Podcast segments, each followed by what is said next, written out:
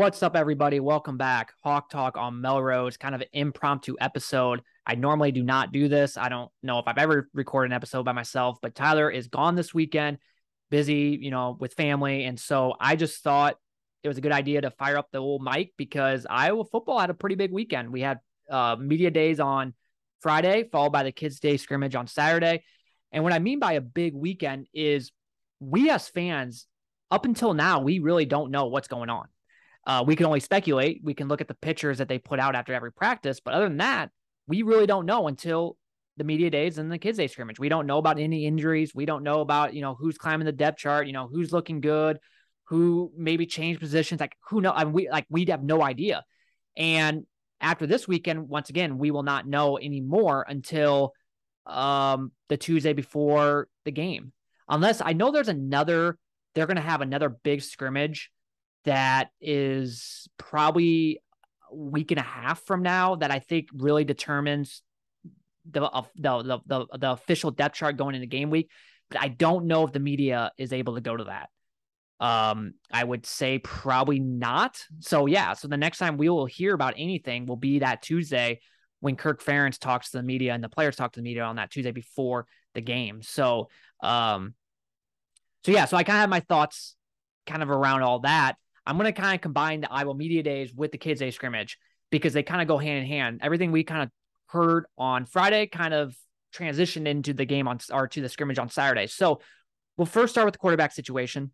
I think it's pretty obvious it's going to be between P- Petras and Padilla, and you can kind of expand on that. I think it's going to be pretty obvious that Petras will be the guy, which I'm totally fine by. I've said it. I personally think Petras will be a lot better of a quarterback, and you could laugh and say, well, anything is better than what what he looked like last year. And I, and I agree with that, but I think he's going to be much better. He looks and sounds way more confident. And I watched, you know, his snaps yesterday. He looks way more comfortable. And I think that is the key for Petras. He has the arm strength. We know what he's what he can do there. If he can just maintain that consistency at being comfortable and being confident, I think he can be a great quarterback for us. Padilla, same kind of thing. You know, he's probably not going to start, but he looked pretty good yesterday as well. I, I think he's taking that next step. And so it's it's really good to know that we have at least two capable guys. I think I said it on last episode where I told Tyler I'd rather go into a situation like this here where we have two capable guys and yes, you know, are both guys, you know, you hope that they're going to be better than they were last year, but both guys as of now, we don't know, are are pretty iffy. But I'd rather go into that situation than going in like 2020 where we had no guy that had any experience at all. So we we at least have two guys with experience. They've played in big games. Um, and I really personally think that both those guys will, like I said, will take that next step. But I'm gonna probably go on the limb and say it's gonna be Petras. Um, I just thought yesterday he had some really nice throws. They were really working on the third downs because that's one area that they've been focusing on is, you know, converting third downs. He had a really nice 15 yard pass to Sam LaPorta on a third and six or third and seven. He had a really nice ball to Arland Bruce, probably the best throw the entire day between all three quarterbacks. It was like a 20 yard completion. So he looked pretty good. He looked comfortable, and, and that's all that you can ask for. Uh, running back situation, I thought it, it looks pretty deep. You got Gavin, who was out yesterday, but it sounds like it was just a minor injury. He should be back within the next week. Leshon looked the part. He he looked the part. Quick feet, good power. He had that one touchdown where he kind of made a guy miss and went in for about three or four yards in. Just he looks good. And then you got the true freshmen who they have work to do because they're freshmen, but they don't. They look pretty good. I, Caleb Johnson, Patterson. Actually, Patterson probably looked better than Caleb Johnson did yesterday. But both guys, what I've been hearing, they've been um, they've been doing really good in fall camp. So you got those two guys along with Gavin and Leshon. Now Will those freshmen play a lot this year? It probably all depends on injuries, but I think regardless that at least one of those guys will probably see action uh, a decent amount. I think with Iowa, especially a team that likes to run the ball a lot, you you want at least three guys. And I think we're gonna have four guys, four or five guys. There's another guy out of Des Moines that actually I forgot what his name is, but uh Ladell Betts was talking about him and you know saying that he's been looking really good as well. So we at least know we have guys outside of the William uh, brothers, or they're not brothers, but I, I, call them the William Bros because they have the same last name. Uh, wide receivers, this is an area where I'm I'm pretty worried about in a way. So we heard about Diante Vines getting hurt, wrist injury. I'm going to probably go on the limb and say it's probably a broken wrist if he's going to be out until midseason, which really does suck. Very unfortunate. Now he wasn't on the two deep, so it wasn't like he was a starter for us. But judging from what I've been hearing and seeing, that he was he was making his name making a name for himself during fall camp so far. He was looking pretty good and, and it kind of seemed like he was going to be a guy that was going to see some playing time and, and, be in the rotation.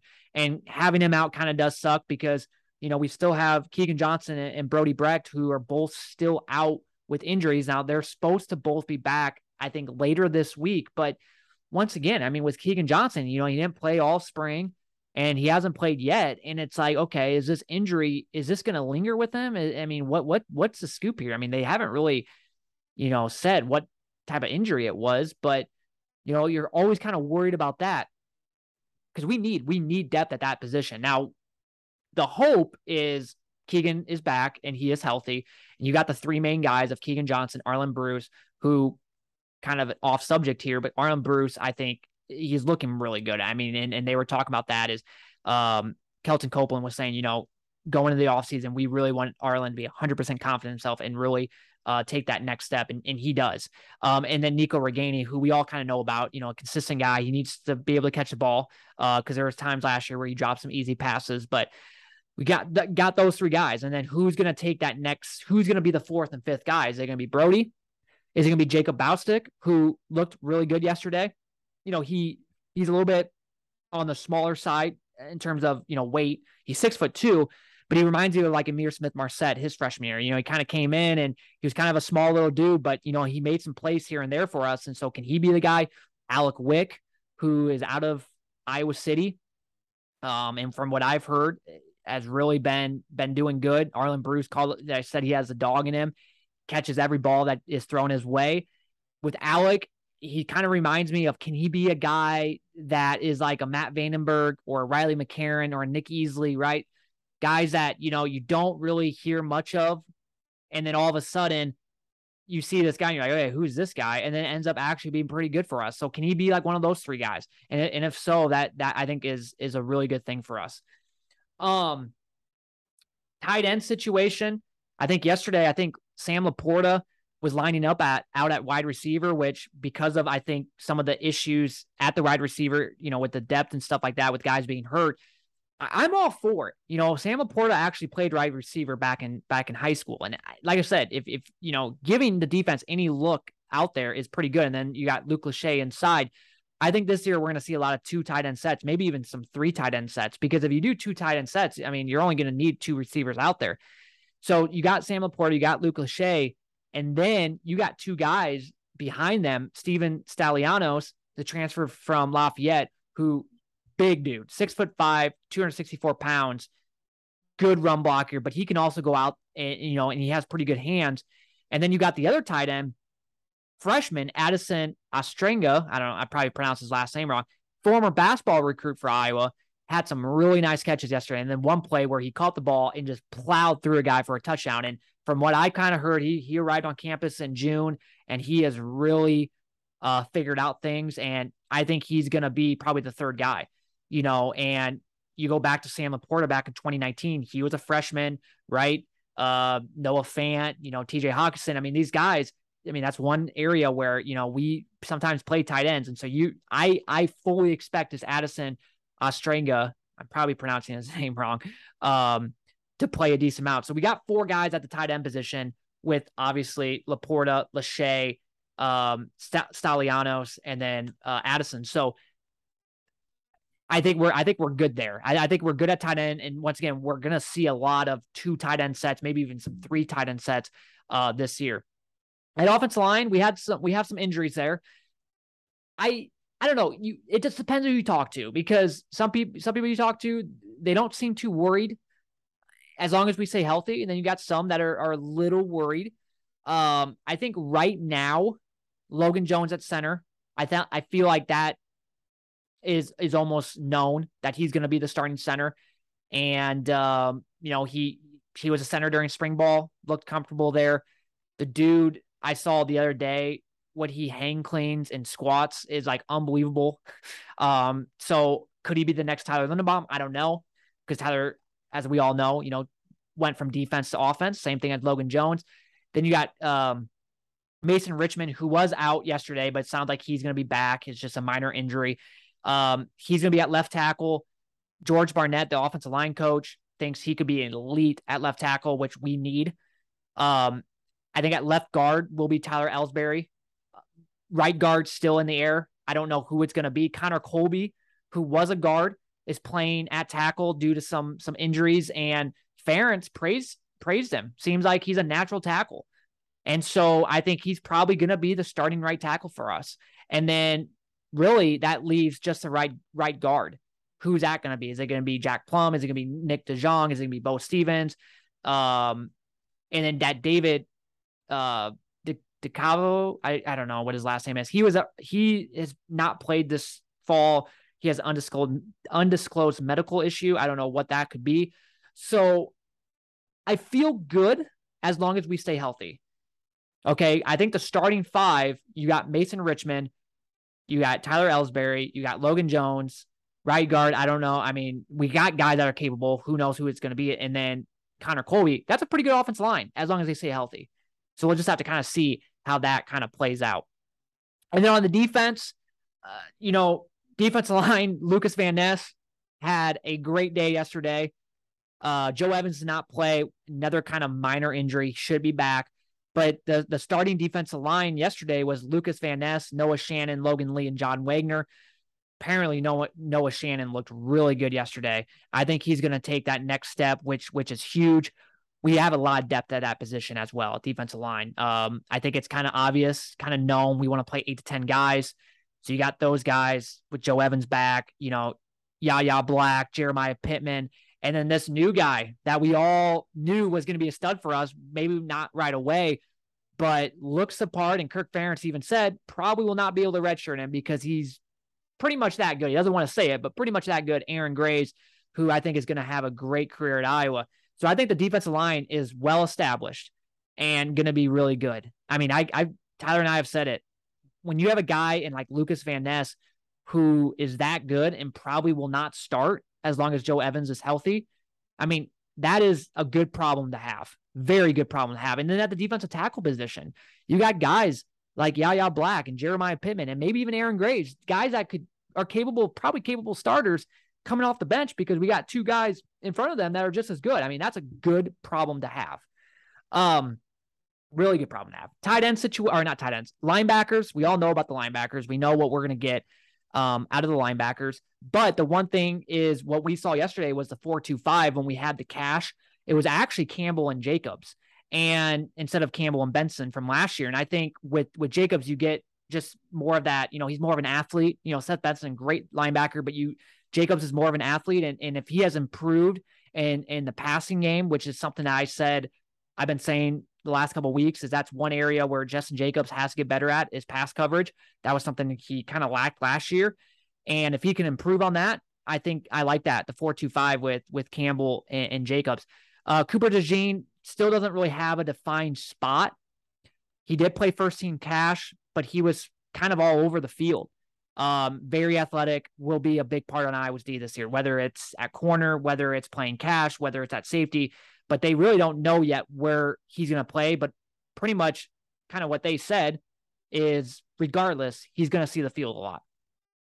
Um, Riley Moss did not participate. He participated in the seven on seven, did not participate on the 11 on 11. Apparently, he's had an, uh, an illness. So we should be good there. Uh, Jermari Harris, he was also out yesterday. I think I saw somewhere where he had something over his right calf. I have not heard much about him, about you know what's going on there. Now he's out that first game due to the the DUI or yeah DUI he had a couple months ago. So he's out that first game suspended. Uh, but it kind of sounds like that's just a minor injury. So he also didn't didn't play yesterday as well. So Terry Roberts obviously got the start. Um, I'm not too worried about the about the corners. We got guys that are that are just as capable. Um, TJ Hall, who's that freshman, he had about 25 pounds since coming to Iowa. He was one of the guys that enrolled early back in January. Um, and then Brendan Diaz Fernandez, who I've heard some good things about as well. So we'll kind of have to see how that kind of goes. Uh, but and then the safeties, obviously, Kaevon Merriweather and then Quinn Schulte will more than likely be the safeties. And another guy, you know, a fan favorite, Xavier Nwankpa, five star out of uh, Des Moines.